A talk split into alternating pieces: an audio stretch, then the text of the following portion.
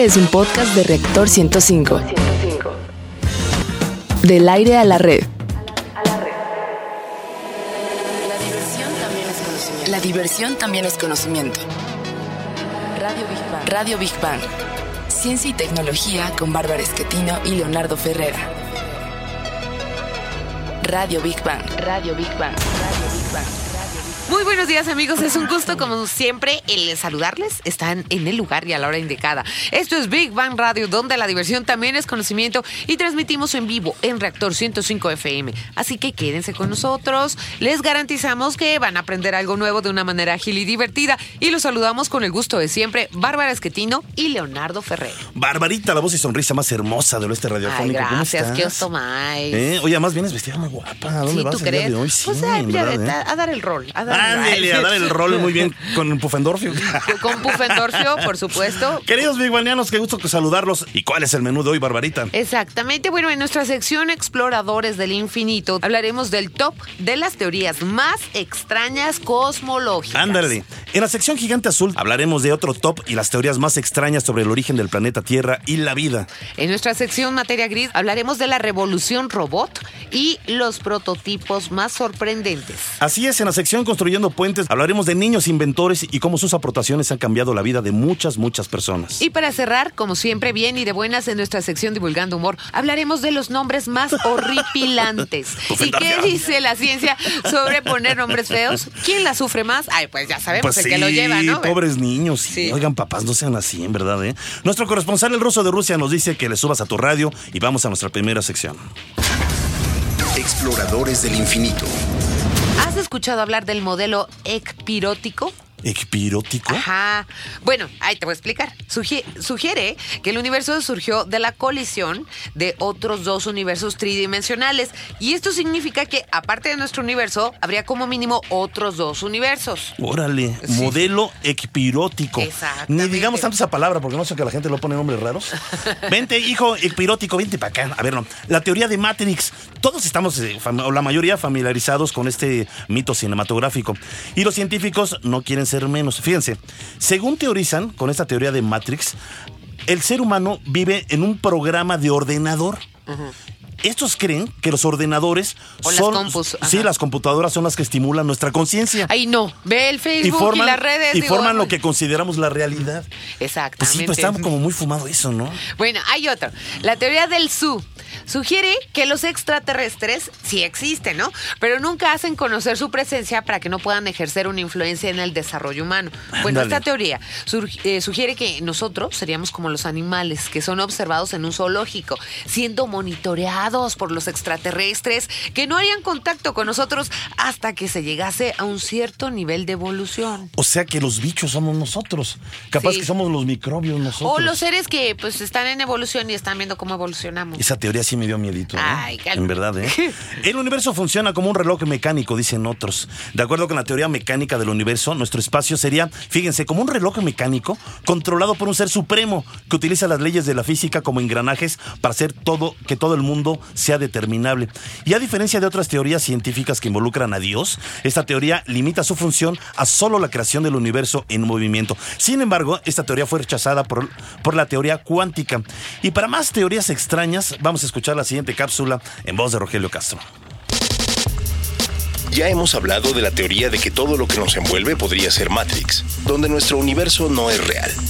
El filósofo Nick Bostrom propuso que quizás vivimos dentro de una simulación por computadora. Esta teoría afirma que todo el universo en sí es un ordenador.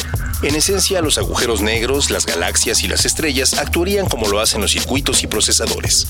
Otros afirman que el universo es un holograma. Esta teoría sugiere que no estaríamos viviendo un programa informático perfectamente elaborado, pero que donde vivimos es tan solo un holograma hecho por el propio universo. Para explicarlo, dicen que lo que vemos al mirar el cielo es solo una pared que contiene una imagen de galaxias y estrellas. Radio Big Bang. Big Bang. Big Bang. Big Bang. Tenemos aquí a las ganadoras de este gran proyecto de emprendedores. Ellas son Lisette Arias y Saraí Cruz. ¿Cómo están, chicas? Hola, muy bien. venga, venga, chicas. Este, está también eh, su maestro José Fernando Larraguibel, ¿verdad? Sí. ¿Cómo está, maestro? Muy bien, gracias. Qué bueno. Les pusiste 10, ¿verdad? Claro. ¿verdad? Ellas son este, de la Escuela Escuela- Secundaria Técnica 66 Francisco J. Mujica. ¿Estamos de acuerdo? Sí. A ver, chicas, eh, vamos a hablar y sobre todo a darles fuerza a los jóvenes en este programa y por eso queremos empezar exactamente Big Bang Radio, este programa con ustedes, chicas. Nos interesa mucho la opinión de los jóvenes y de, y de, y de, de gente joven, de mujeres jóvenes como ustedes, que desde muy pequeños, Niñas, a sus son niñas, 12, 13 sí. años de edad, ya han ganado un, un concurso importante y tienen mucha creatividad y ojalá en verdad se les siga impulsando para que en un futuro sean el tipo de científicos que hace falta tanto en nuestro, nuestro país. Este, ¿Ustedes qué opinan del universo? ¿Qué, cuando se habla del universo, ¿qué les llega a la, a la cabeza este, nuestras amigas Lisette y Sara? y Ah, Sara? pues a mí se me, me llega a la cabeza pues que el universo conforma muchos misterios porque Ándale, sí. ahorita todas las teorías que dijeron nadie sabe cuál es cierta y cuál no, entonces pues yo creo que es muy interesante aprender sobre todo eso y descubrir lo que la respuesta. Exactamente. ¿Y tú qué opinas? Este, ¿Quién es Lisette? ¿Quién es Sara? Ella es Lizeth, yo soy Sara. Ah, muy Sara, bien, Sara. ¿por qué le cambias el Saray. nombre, hombre? Ah, bueno, pues no sé. Sara me sonó Sara ahí, mi querida Sara. Pues la verdad a mí nunca me habían preguntado eso, pero cada vez que lo pienso me recuerda al sistema solar. Ajá. Siempre. Mira, yo siempre he dicho una cosa que a mí se me hace fantástica. El universo, chicas, de acuerdo con los científicos, tiene aproximadamente 13.000, 13.700 millones de años. Nuestro planeta Tierra, de acuerdo con los científicos, tiene aproximadamente 4.600 millones de años. Un ser humano, por bien que nos vaya, no vivimos más de 100 años. Es raro el que llegue a 100 años, pero vamos a suponer que la mayoría llegaremos a los 100 años. ¿Qué son 13.700 millones o 4.600 millones de años contra 100 años que vive un ser humano? Eso quiere decir que la vida es verdaderamente un suspiro. ¿O cómo lo ven ustedes? Ay, qué filosófico. ¿Cómo te.? ¿Eh? Ya, Oye, ya, hace rato- ya. Oye, hace rato decía, No. ¿cuál fuman estos científicos? A ver, mejor, mejor yo les quiero preguntar, a ver, a ver, le, eh, Ana, ¿hablas mucho del espacio, del universo en, en la escuela? Sí. Sí, Pues, más o menos en nuestro maestro de física. al de física. ¿Y a ustedes qué les llama la atención del espacio, de lo que hay fuera de la Tierra? La gravedad. La no hay gravedad, gravedad. ok. Los, como dijeron, los agujeros negros. Los agujeros negros también. ¿Ustedes piensan que alguna de estas teorías que dijimos que están bien fumadas podrían ser? Pues a mí la de los agujeros negros pues, Se te hace la es más- la más acertada de todas las A mí se me hace la más, ahora sí que la menos fumada. Como Para eso vinieron a Big Bang, para aprendernos. Oye, no vayan a llegar a la escuela. Ahí está bien fumado ese. ¿Quién les enseñó? En Big Bang Radio la aprendió. Ah, no es bueno. Pero ahorita, ahorita- lo vamos a enseñar porque nos traen su proyecto. Es un proyecto, pero lo en otra sección nos van a hablar Cuando hablemos de lleno de su proyecto, nos lo van a explicar. A ver, ¿eh? este, aquí está su querido maestro José Fernando Larraguibel. ¿Qué tal? Lo regaña mucho, ¿no? Es buena onda. Pues es buena onda. ¡Eh! Pues bueno. Ah, mi querido maestro, en verdad me da mucho gusto que impulse. ¿Maestro en qué, el talento eh, profesor? joven. Eh, ¿En Eh, qué? Soy promotor de TICS y su maestro de ofimática. Ah, ok, Ándale. muy bien, ahorita nos explica. Este, Claro. ¿Usted qué opina sobre eh, impulsar eh, las ciencias en, en los jóvenes? En este caso, pues el universo y muchas otras ciencias, evidentemente. Pues es muy importante para las niñas que, que tengan, tengan conocimiento de otras áreas, no nada más de matemáticas, de español, de física, de todo. Que, Oiga, ¿no le pasa de repente que le hace una pregunta que dice, ah, chirrión, no me la sé? Obviamente no lo va a decir, ¿verdad? Pero eso lo impulsa a tener que ir a los libros y, y- y- y, pues se prepararse más, ¿no? Claro que sí. A, a diario aprendes cosas nuevas de los alumnos y los alumnos de ti. Es una retroalimentación. Ah, qué eso es, eso es, eso es. Qué bueno, Muy bien, pues bueno. en un ratito, chicas, este, vamos a rezar con ustedes. Van a estar con nosotros, son nuestras invitadas Nuestras especiales. invitadas todo el especiales, programa. en verdad, todo este programa. Muchas, muchas gracias. Eh, Sí. ¿Están escuchando sus amigas? Y sus mamás, ahí sus están afuera. Dígale, mamá, espérame, no te vayas. Mami, estoy en el radio. Órale. Es que, no, es que la cabina es pequeña, no pudieron entrar a la cabina, pero bueno, bueno, están Bueno. aquí sus chicas y las Ok. Tratamos bastante, bastante bien. Pues el niño Godzilla nos dice que vayamos a nuestra siguiente sección. Gigante azul. Bueno, pues el origen de la vida también es el misterio más grandioso aún no revelado por la ciencia. Todo lo que se sabe hasta el momento sobre el tema suele estar rodeado de un halo de misterios, hipótesis y teorías entre la religión y la ciencia. Pero sin duda suele ser el tema de mayor conflicto sin respuesta aún. Oye, los ojitos de las pequeñas, ¿eh? Sí, Pues que no vengo de mi mamá y de mi papá. Sí, también, también, pequeñas. No se espanten. En medio de tantas teorías, todas ellas concurren en un mismo punto. La Tierra comenzó a ser habitada hace más de 3 mil millones de años por las primeras formas de vida microbianas. Por esto genera otras preguntas. Bueno, a ver, estas preguntas son, ¿de qué manera las moléculas inorgánicas pasaron a convertirse en estructuras de organismos vivos capaces de crecer y evolucionar? ¿De dónde venían esas bacterias, no? Que al llegar al- a la Tierra también, pues hi- hicieron la vida. Eh, hay otras teorías capaces, bueno, algunas muy extrañas, que intentan explicar el origen de la vida en la Tierra, como la llamada teoría de panspermia. ¿De qué? Ahí va, panspermia. Bueno, concebida por Anaxa- Anexágoras en el siglo V. Anaxágoras, no anexágoras, porque no anexas. Ah, es que ese era, ese era otro Anaxágoras. Sí, claro. Es primo no. hermano de Anaxágoras. Sí. Ah, no es cierto. bueno, concebida por Anaxágoras en el siglo V antes de Cristo en Grecia, panspermia es una de las hipótesis que dice que la vida fue traída a la Tierra desde el espacio exterior por meteoritos, vigente, ¿eh? asteroides y planetoides. Claro. Bueno, suena fumado, pero también suena No, no, no suena nada fumado, No, no ya suena- está no tan comprobado. ya está ¿eh? bastante Finalmente. comprobado. En los asteroides están comprobando que tienen las mismas bacterias que las que están en la Tierra, pero ya está comprobado. ¿eh? Exactamente. El concepto de panspermia también indica que es posible la existencia de vida en otros planetas. Para conocer otras teorías, escuchemos nuestra siguiente cápsula. Hans Herbiger, ingeniero austriaco, desarrolló en 1894 la teoría de fuerzas antagónicas, las cuales se referían al frío y el calor, y según esta explicación, a partir de ese momento el espacio se pobló de grandes bloques de hielo. Estos bloques describirían órbitas espirales en torno a las estrellas hasta que terminaban impactándose con ellas. El producto del impacto del fuego estelar con el hielo cósmico formaron grandes masas de material que con el tiempo se solidificaron, dando lugar a los planetas, que girando alrededor de una estrella dieron origen a los sistemas planetarios. Radio Big Bang. Big Bang, Big Bang, Big Bang. Bueno, y ahí les va, esto parece muy bíblico, ¿no? Pero el origen de la vida en la arcilla es otra teoría. A ver, ¿recuerdan? A Los papás, porque los niños ya utilizan plastilina, ¿no? Pero ¿recuerdan esa arcilla que utilizaban en clases de educación artística para hacer todo tipo de figuras? Bueno, este material pudo haber sido responsable por el inicio de la vida, de acuerdo con una idea elaborada con el químico Alexander Graham Kearns Smith de la Universidad de Glasgow en Escocia. La teoría muestra que la arcilla puede absorber compuestos orgánicos, haciendo las veces de catalizador y protector de reacción, protegiendo incluso de la radiación. Ándale. Bueno, ¿qué nos dices sobre estas teorías, mi querido amigo y ambientalista Iván Zúñiga? Mi querido Iván, ¿cómo estás? Hola, hola. ¿Cómo, estás? Pues bien, ando acá este, ya en la COP de biodiversidad en Oh, Cancún. wow. Oye. En Cancún estás, claro. Sí, sí. ¿Mm? Oye, y muchas gracias en verdad por tomar nuestra llamada, mi querido Iván. Siempre eres aquí nuestro Salvador. Al contrario, con mucho gusto. Mi querido Iván, ¿tú qué opinas eh, o qué dice la ciencia sobre lo más certero, sobre el origen pues, de la vida? Eh, ay, pues miren, yo soy de esos que no creen en nada totalmente, entonces... Dice, no quiero nada, gracias a Dios. Entonces, pues para mí eh, la teoría o, o estas más bien, eh, pues sí, teorías científicas de que se acercan un poco lo- al tema del barro que Ajá. comentaban ustedes ahora, Ajá. de cómo eh, se, eh, digamos, han podido juntar a través de aminoácidos eh, lo que son materias inertes Ajá.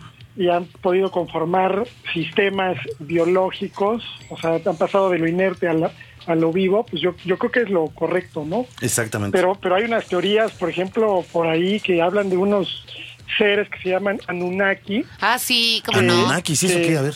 que se supone que colonizaron pues el planeta en la zona de Mesopotamia hace miles de años y incluso dicen que han hecho experimentos aquí Sí. en la Tierra y, y por eso los seres humanos tenemos 46 genes en lugar de, cu- eh, bueno, par de cromosomas, perdón. en No, de- incluso ya sacaron fotos de una Anunnaki. ¿no? Ay, no, bueno, pues. ¿Las viste? No, no, no las he visto. no enterada el que gusto. estás, ¿eh, buenísima. Barbarita? Pues tienen, ¿han visto ¿No los... serás tú Anunnaki, Ahí no les lo va, cuentas? eh, niñas, oh, ¿no, no han visto que los, los extraterrestres que ponen que son altísimos con unos ojotes? Bueno, No, no he tenido el gusto. No, bueno, no, no, yo tampoco, pero los dibujos, ¿no? Entonces ya a una niña le hicieron Photoshop y le pusieron sus ojotes y dijeron que era una Anunnaki. No Sí, yo, yo conozco más de uno que pasaría por Anunnaki. ¿eh? Eso es bullying Anunnaki, ¿eh? Bullying Anunnaki. en fin, hay, hay otras historias, pues también. Bueno, esto de los Anunnaki, para terminar un poco el tema, es dicen que, que somos un experimento los humanos y que nos tienen como esclavos. Sí. y, en fin, es toda una teoría, y yo diría un poco conspiracionista. Sí. Pero, Oye, pero, ya bueno. no digas esa palabra. Te digo que estamos hablando de nombres feos. Al rato alguien le va a poner a su hijo Anunnaki. Ahí lo veo, Jon. Ay, Anunnaki. Ay, ojo. Bueno, pero ¿cuál es tu teoría? La que más se acerca para ti No, al origen de la vida. Yo, yo, yo creo que la teoría de la evolución, tal cual, ¿no? Sí. O sea, eh, sabemos que, que existían, pues, esos diferentes clases de, de químicos en la Tierra hace miles de, de millones de años y que a través de ciertas eh, de ciertos sucesos físico-químicos, pues, fueron integrándose. Claro. Estas, estos famosos aminoácidos que decía yo ahora, dieron o hicieron posible más bien que, que estos moléculas inertes pues pudiesen in- integrar primeros sistemas que Sí. yo diría todavía no eran vivos, ¿no? Ajá. Sino eran sistemas que tenían cierta lógica de reproducción por sí mismos y a partir de ahí pues empiezan a encontrar una lógica más organizada y empiezan pues ya a formarse lo que podemos considerar como vida prehistórica o no sé cómo llamarlo. ¿no? Unicelular. Pues sí, exactamente. Y, y ni siquiera ni, ni siquiera llegaban a células, ¿no? Sino a componentes que estaban unidos y tenían una lógica de poderse reproducir. Y aquí la historia de, de Carl Sagan, esta que siempre viene en Cosmos, Sí. de, de, de cómo, cómo poder definir la vida. Yo creo que esa es una pregunta que normalmente no nos hacemos. Sí. ¿Qué es la vida exactamente? no? Sí. No es nada más la conciencia, Sí. eh, no es nada más el ser, este, o, o- o esto de poderse reproducir, sino qué es la vida exactamente. Está interesante. Carl Sagan lo definía como sistemas eh, biológicos o sistemas que, ni siquiera biológicos, sino sistemas que tienden a tener una lógica de autorreproducción, Y que son, tienen cierta conciencia que, les permite modificar su entorno para permitir esa reproducción. Esa historia de Carl Sagan yo se las recomiendo, eh, no me acuerdo cómo se llama el libro, pero pero yo sí sugiero que Carl Sagan da una explicación además hermosísima de cómo se formó la vida en el planeta, pues, este, sabemos que, que empezó toda esta evolución de los, de los materiales inertes, que empezaron a tener una lógica, empezaron a, a formar esa protovida que ni siquiera llegaba Sí. a seres unicelulares, y pues ya de ahí empieza una lógica, empiezan a diferenciarse y, y de ahí pues empezamos a tener seres unicelulares, luego empiezan a reproducirse por este eh, eh, por divisiones y en fin, de ahí Es un pues, proceso de miles de años, exacto. Sí, de miles de millones. No, de Sí, millones de años, finalmente. Ni, siquiera, ni, ni siquiera ni son millones, son miles de, De millones de años. Esa teoría Y que- sí me gusta. Pues ya ves para qué saca los Anunnakis y todo eso. Esta está Bueno, buena, pues está no mejor la de sé, Carl pues, Sagan, También, también está, bueno, también está la teoría esa que dicen ustedes, ¿no? De que viene Dios, o sea, al final que yo creo que es muy respetable, pues yo no la comparto, pero es muy respetable. Pues vino Dios o un ser. Hereje.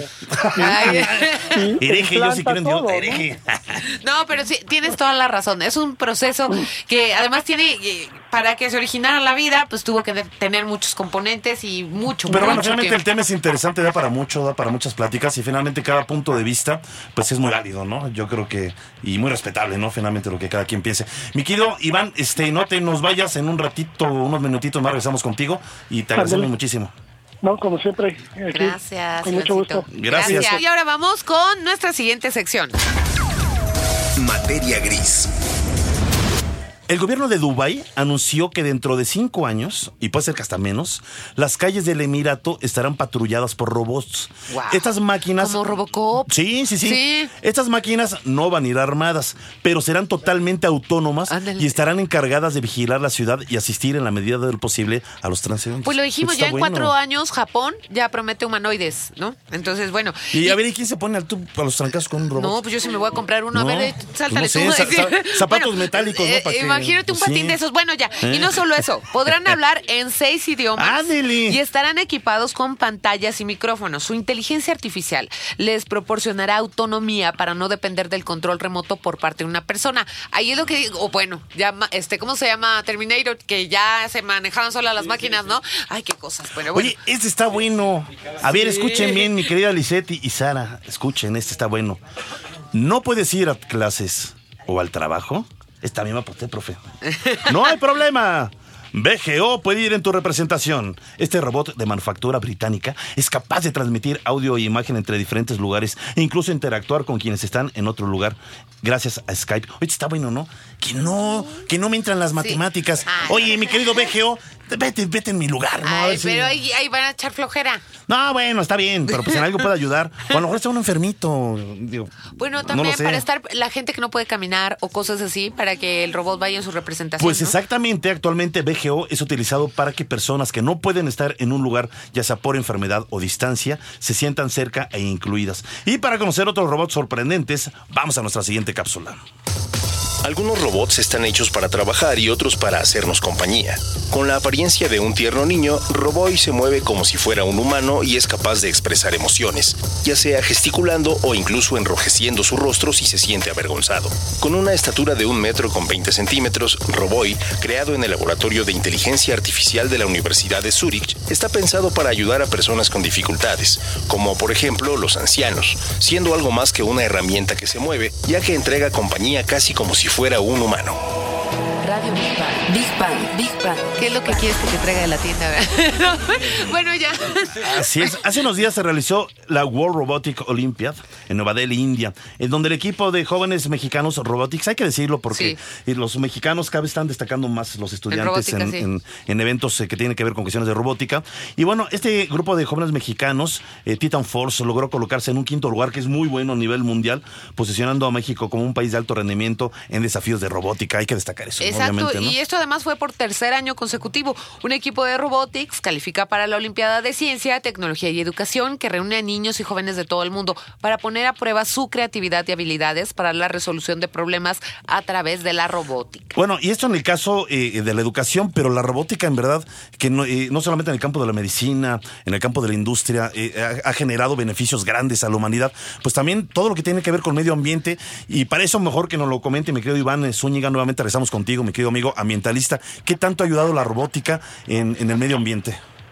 Miren, eh, el tema de la, de la robótica y el medio ambiente todavía no está muy estudiado, para empezar. Ajá. Entonces, es, es, es importante señalar que es un área de estudio que pues deberíamos de ponerle más atención. Así es. Ahora, eh, no es claro exactamente como los impactos positivos y negativos de- del desarrollo de la robótica, porque por un lado, construir los robots y ponerles baterías y demás pues, tiene un impacto ambiental, claro, Y, ¿no? y Y- van a tener es. que desecharse en algún momento, ¿no? Así es, ¿no? Y, y todos los impactos derivados de la minería, por ejemplo, para, para litio, para cadmio, para ciertos eh, eh, materiales que, que se utilizan en los robots, pues tiene un impacto ambiental bastante fuerte. Entonces, desde esa perspectiva, pues, insisto, parecería que hay muchos impactos negativos. Ahora, desde el lado, eh, otro positivo, con el que estaban mencionando ustedes, de cómo los robots están ayudando para empezar, eh, no solamente a las personas que no se pueden desplazar físicamente y demás, sino también hacer investigación en las profundidades del mar, Claro. o, o, por ejemplo, pues bueno, nos, claro. nos permiten acercarnos Pues los más a submarinos, los- ¿no? Finalmente son robots. Ah, bueno, Bueno, hay robots submarinos, ¿no? Este, que nos que llevan cámaras, que llevan este máquinas o, o instrumentos para poder hacer experimentos en las profundidades del mar o cerca Ajá. de los volcanes. O en zonas arqueológicas, como lo que está sucediendo en Tenochtitlán. Así es, así es, Bueno, en Teotihuacán, Ah, perdón. caray, sí, claro. claro. No, y, y en- y- Exactamente, y- y es también, cierto. en, en- también allá en, este, en la península de Yucatán. Sí, sí. Así es. Este, en, ¿Cómo se llama? La, en Chichen Itza, ¿no? Sí, Así sí, es. sí, sí, que está, eh, descubrieron como la entrada al inframundo y no sé cuántas cosas. Así es, pero lo que voy es que la robótica también está ayudando, por ejemplo, a reducir impactos eh, eh, negativos de combustibles fósiles. Claro. Les voy a poner un ejemplo. En, las, en la Ciudad de México, en un desarrollo en reforma, Sí. eh, le pusieron un estacionamiento automatizado, robotizado por completo, como existen en Japón y en otros países, para cerca de 700 automóviles, que es, el estacionamiento. Entonces ya no hay prácticamente personas y lo más importante y lo que contribuye al ambiente, este tipo de estacionamientos, es que uno llega con el auto, lo estaciona y automáticamente los robots o el sistema va y lo estaciona sin que esté encendido. Eso significa menos vueltas de los autos para subir y bajar del estacionamiento. Gasto de combustible. En Ah, fin, está bueno. Sí. eh, este, además de que los autos se, se pueden acomodar mejor, más rápido, en fin, hay ese es un ejemplo pequeñito de cómo los robots o la robótica también ayudan a disminuir consumo de energía o, emisión, o, emisiones a la atmósfera. Pero hay, hay, eh, eh, hay muchos ejemplos. Los, los robots, al ser muy precisos, eh, en ciertas operaciones, eso ayudan a disminuir errores y por lo mismo a disminuir contaminantes, ¿no? Claro. Claro que sí. Este, los robots también nos ayudan, por ejemplo, nos pueden ayudar en la limpieza de, agua, en las, en, las plantas de tratamientos de aguas residuales ciertos eh, procedimientos mecanizados a través de robots pueden ayudar. Pero pues yo finalmente, mi querido Iván, pues veo más pros que, contras en esto. Yo creo que pues hay muchos beneficios finalmente, ¿no? Ahora, como dices tú, pues tenemos que estudiarlo un poco más a fondo y, yo creo que este tema da para mucho, incluso para seguirlo platicando en, algunos otros programas. Y perdón, aquí nada más adelantándome, mi querido Iván, me gustaría mucho que nos pudieras, eh, eh, a tu regreso de este viaje que estás haciendo de la COP, que nos digas qué, resultados va a haber, que puedan beneficiar finalmente al medio ambiente y tal vez el próximo programa, si tú quieres, o en dos programas más, te invitamos aquí en vivo a estar en cabina y que nos puedas platicar de viva voz, pues esto que viviste y a qué resoluciones llegaron. ¿Te late? Sí, con, muchísimo gusto. Este, yo creo que el tema de los robots es uno muy importante que hay que seguir analizando con más detalle. Ok. Porque es, sobre todo porque la robótica es una ciencia que está en desarrollo. Entonces todavía todavía estamos en pañales y nos falta mucho. Ahora, la, otra de la, de la biodiversidad y la COP, con muchísimo gusto. En los próximos, si quieren, les voy adelantando las conclusiones de las negociaciones y lo que va saliendo de los segmentos de alto nivel y, los nuevos acuerdos internacionales sobre biodiversidad. Así es, mi querido Iván, pues te agradecemos mucho en verdad tu tiempo, tu esfuerzo y estamos haciendo trabajar doble. Estás por allá y, aparte atendiéndonos. No, yo, yo, yo feliz, ya saben. ¿eh? Gracias. te mandamos un abrazote, mi querido Iván. Gracias. Abrazos. Cuídense mucho. Un abrazo, muchas gracias, gracias. Vamos a la siguiente sección. Construyendo puentes.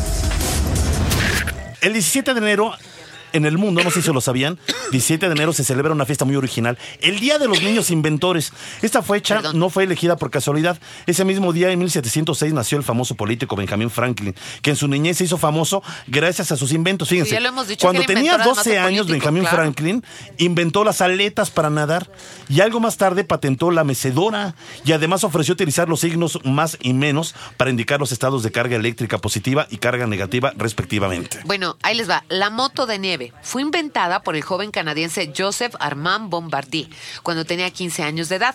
Joseph eh, desmontó por piezas un viejo Forte que le regaló su papá y construyó un modelo de moto de nieve. Asimismo, más tarde fundó la empresa Bombardier, que es eh, famosa eh, fabricante de aviones, que no obstante en la actualidad también sigue fabricando este tipo de motos. En 1905, un pequeño de 11 años de edad llamado Frank Epperson inventó la paleta helada. ¿Saben cómo? Sin querer, Frank dejó afuera durante toda una noche de invierno una taza con soda y un palito.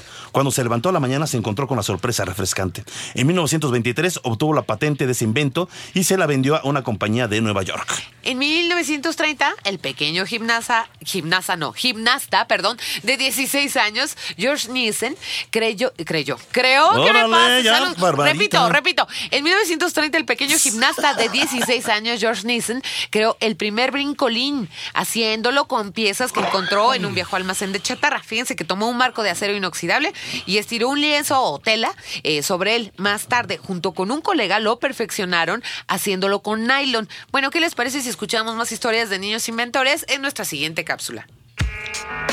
Tres estudiantes de una escuela primaria de Estados Unidos inventaron un sistema para alertar cuando la temperatura en el interior de un auto se vuelve peligrosa para la estancia de personas o animales.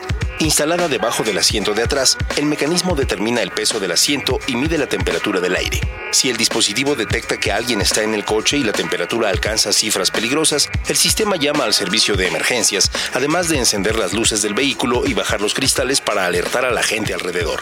El invento podría poner fin a los casos de niños o animales dejados en los vehículos que mueren por el calor. Radio Big Bang, Big Bang, Big Bang, Big Bang. Fíjense, como les comentamos hace un momento que estamos aquí de plácemes y estamos muy contentos de que nos acompañen estas dos chicas y su maestro.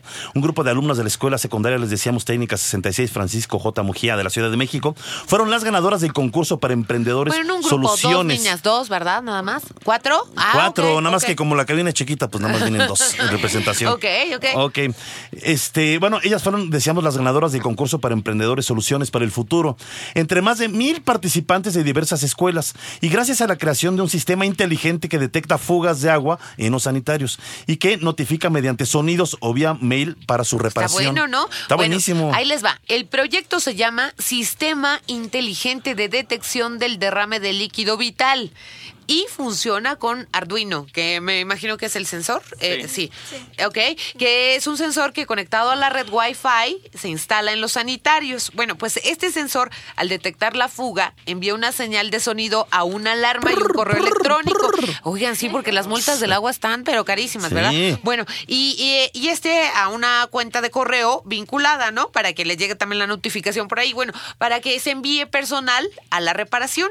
Está muy bueno. Le damos la bienvenida de nueva cuenta a Liseta Arias y a Sara Cruz. Ya les dijeron a sus mamás que prendieran la radio, que las escucharan, que las grabaran. Acuérdate que estaban afuera, Pero no Barbarita. Bueno, ya no hagas más el tía, ¿no? momento. y a su maestro, otra vez vamos a saludar al profesor José Fernando Larraguibel. A ver, ¿por qué, ¿por qué eh, la preocupación, chicas, de hacer este proyecto? Es interesante. ¿De dónde viene o por qué?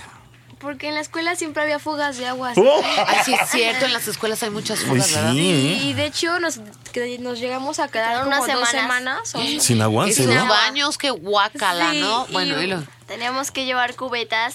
Uh, que la canción. O sea que se balconeaban solos. ahí. ¿Quién iba con su coche? Ese va al baño. ¿No? Ese va al baño. sí, mira, Carlito está llevando su cubeta. Eh. No, miren, lo peor es cuando no hay papel higiénico y van por la sección Sí, amarilla, sí, ¿no? Imagínense. Oye, entonces, a ver, chicas, no había agua y dijeron, ah, caray, hay que hacer algo. ¿no? No, nos preguntamos el por qué y aparte es que afuera les lavábamos, este, siempre había mucha agua tirada Uh, ¿qué? y siempre limpiaban y Ajá. no sabíamos el por qué Ah. hasta que los docentes entraron a ver en la zona restringida de las cajas del baño y era la fuga. Ah, Le y de ahí dije, dijeron, vamos a hacer algo, ¿no? Sí. Entonces, ya empiezan con el proyecto, lo empiezan a desarrollar y lo presentan. Y, que, y de más de mil trabajos que se presentaron de todas las secundarias técnicas que llegan a los finalistas. Sí. ¿Qué sintieron?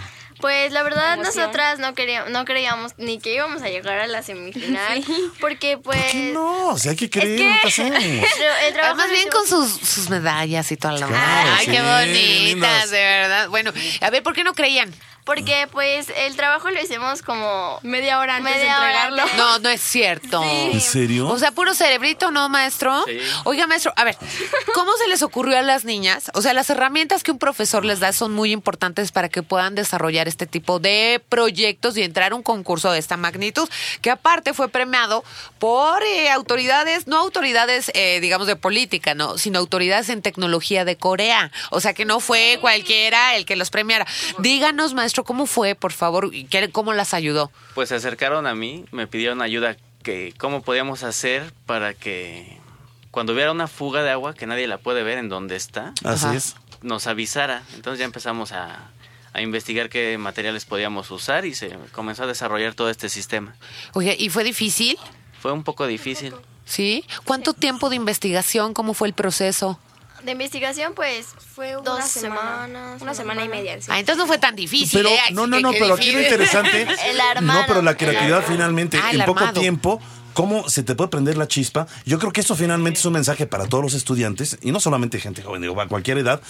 La idea es tratar de hacerlo, hacer algo diferente, detectar dónde hay un problema y cómo en un momento, en un momento de chispazo, que todos lo podemos tener, ejecutarlo. Ahora, ustedes lo ejecutaron bien, y Muy por eso fueron finalistas. Sí, claro. Incluso su proyecto, pues acaba siendo el mejor. De esos, ¿qué cuántos fueron? 20, ¿verdad? 20. 20 Sí. finalistas. No sé si recuerdan que había este un maestro de ceremonias muy guapo parado ahí al frente dirigiendo. ¿Cómo se llamaba? Creo que Leonardo Ferrer. ¡Ah! Era yo, no, no, en serio. No, no, no, no, no, pero de guapo no. Pero tuve el honor exactamente de ser maestro de ceremonias en ese evento. Y en verdad que y a mí hasta la carne se me puso de gallina, en verdad. Y además Yo feliz puras de verlos, niñas, feliz. ¿no? Rápidamente, puras Puras niñas. niñas. Sí. ¿Los niños no le entraron al proyecto? No. ¿Qué pasó? Con niños hicimos otro proyecto, pero no, Pero no pasó la- Bueno, Ay, si había niños, bueno, Ve, está bien, el no poder pasó. femenino, ¿eh? Qué bonitas, de verdad, Sí. de verdad. Está bien. Oigan, además, rápido, rápido, No, rápido. nomás una cosa Sí. muy rápida. Quieren mandar saludos rápido, a ver, pequeñas. Ay, sí, queremos agradecer enormemente. Venga, venga. Venga, sacó su lista, mi vida. A ver, A ver, venga. por favor, señora Venga, venga, diputada. venga. le- A ver, adelante. Le queremos agradecer al licenciado Manuel Salgado Cuevas que este le debemos todo por haber participado en este evento. evento. También le queremos mandar un saludo al el licenciado Rubén Miguel Bustos Zárate, que es el director de nuestro plantel, y a, nuestro Y a nuestros compañeros del grupo del H. Pues segundo un aplauso ¡Qué a bonito! todos ellos. Yeah, México, creo ti, ¿no? De bonito. bien. ¿Usted, maestro, le ¿eh? quiere mandar un saludo a alguien? A toda la comunidad de la secundaria técnica 66. Qué bonito. A mis familiares. a- Venga, mi a abuelita, mi tía, y perico que también anda por A ahí. mi mamá que está allá afuera.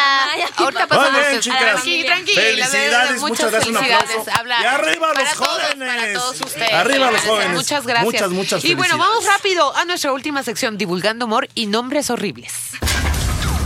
Divulgando humor. A ver, para mí esto es uno de los más llamativos, eh, por decirlo menos de los más feos.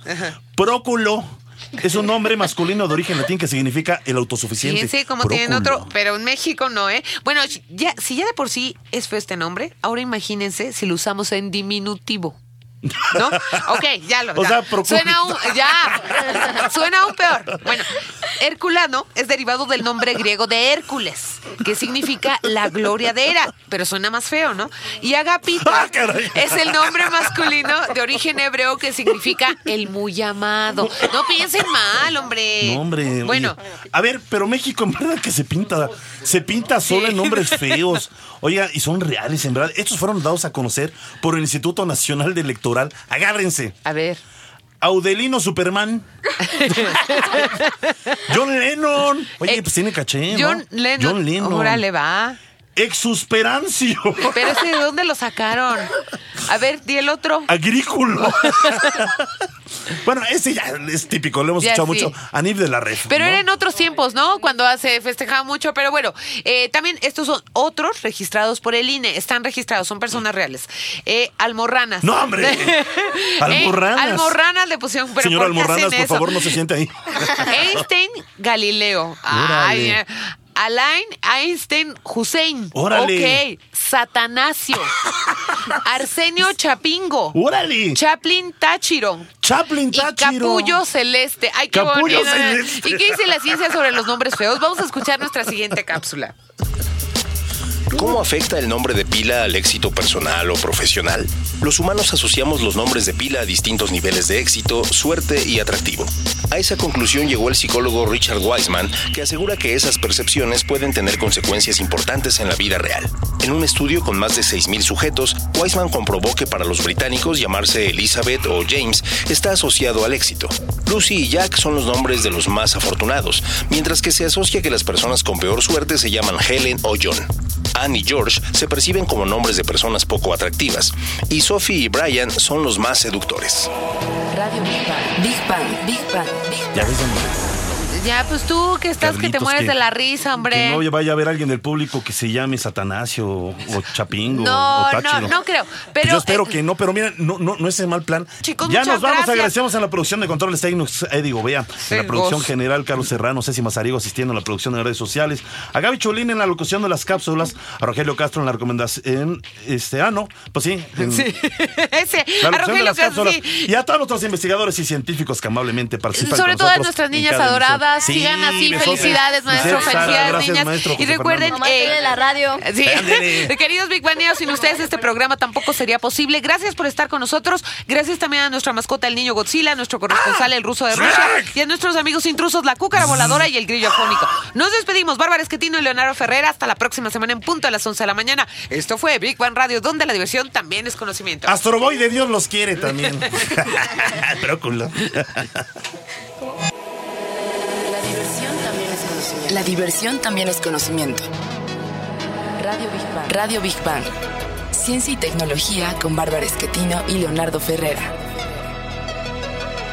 Radio Big Bang. Radio Big Bang. Radio Big Bang. Esto fue un podcast de reactor. Podcast de reactor.